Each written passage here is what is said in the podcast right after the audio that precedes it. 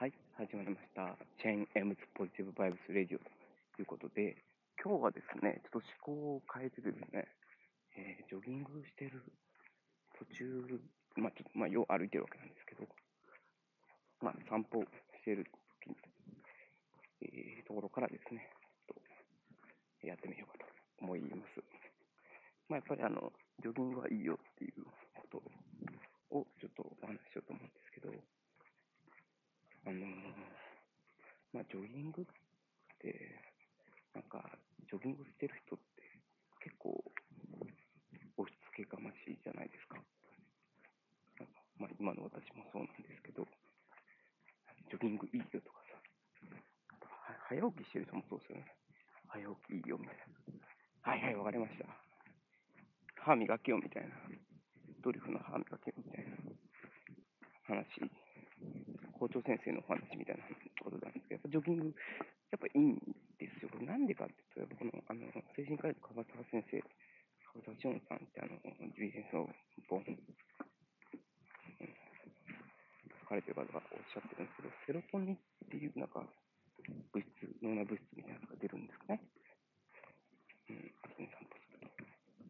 だからその、まあ、気分をポジティブにする。それがその、起きてすぐに、えー、散歩することです。って、この樺沢先生はおっしゃってるんですよ。やっぱね、今、在宅ワークなんで、私もね、ジョギング昔してたんですけど、まあ、ずっとちょっと生活のリズムがね、悪くてやってなくて、で在宅になってやっぱ、外出なくなって運動が不足になるって言われるのが言われてたんで、今私はこう、ジョギングを習慣にしています。ほぼほぼもう3月の在宅の頃から、ほぼ毎日走ってんじゃないですかね、朝、平日でも。まあ、通勤しなくていい分。あと、まあ、もう一つは、あの、子供が、上がね、小学生になって、自分一人で小学校に行けるようになったんで、まあ、下は相変わらず保育園に連れて行かないといけないんですけど、ちょっとだけね、負担が減った。で、まあ、私、外出てないんで、妻は仕事にあの出勤していってるんで、あのまあ、私はもうあんまり朝預けたりとか、あの迎えに行ったりとかしてないんですよ。はい。まあ、そういう感じで、えーやっております。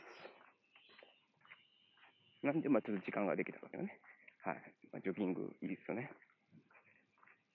えーで、まあ、あの、で、重要なのは着替えて外に出るっていうところで、あんまり結果を気にしちゃいけないんですよね。何キロ走ったとか、何分で走れたとか。それはとりあえず除外した方がいいですよ。いや、俺こんなにキロ6分で走れないから意味がないとか。そんなこと、まあ、あるいはちょっと途中で歩いてしまったから意味がないとか、そういう完璧主義をやめた方がいいんですよね。よく言われることですけど、最初は、あの、着替えて外に出るだけでもいいですよ、みたいなことは言われます。まずそこから始めましょう。で、これね、何回も習慣化のお話する上でお伝えしてるんですけど、とりあえずやれ、やるば、やる気は出てくるんですよね。やれば続くんですよ。だで、じゃやるためには、やるためのハードルを下げることと、やる順番を決めること、いうことと、えーあと朝早くやることですね。朝やると、なかなか先送りしづらいんですよ。例えば、まあ朝、えーじゃあ、やろうとして、まあ何らかの事情でね、やれなかったとします。ちょっと寝坊したとか。だとしても、まだ昼と夜があるんですよね。だから朝やろうとすると、昼と夜っていう、またもあの2回チャンスが出てくるわけですよ。だけども、夜やろうって決めてると、えー朝昼当然何もしないじゃないですか。で、夜先送りしたらもうその日できないんですよね。うん。だからやっぱり、ファーストタスクっていう、この前ね、お話しさせてもらいましたけども、朝やることって重要なんだと思うんですね。はい。なんで、私の場合は、まあ、あの始業が8時、まあ、9時で、まあ、あの、8時半にはね、一応、パソコンの前に座るようにしてるんです。在宅勤務になってから。あの、出勤した時はギリギリ8時50分とかに行ってたんですけど、まあさすがにちょっとそれもどうかなと思って、まあ8時半にちょっとパソコンを立ち上げてるように心がけております。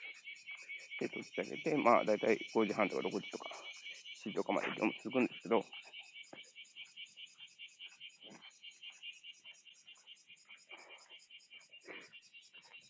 で、まあ、もう夜になると、私の場合ちょっとお酒飲んでしまうんで、もうできなくなるんですよ。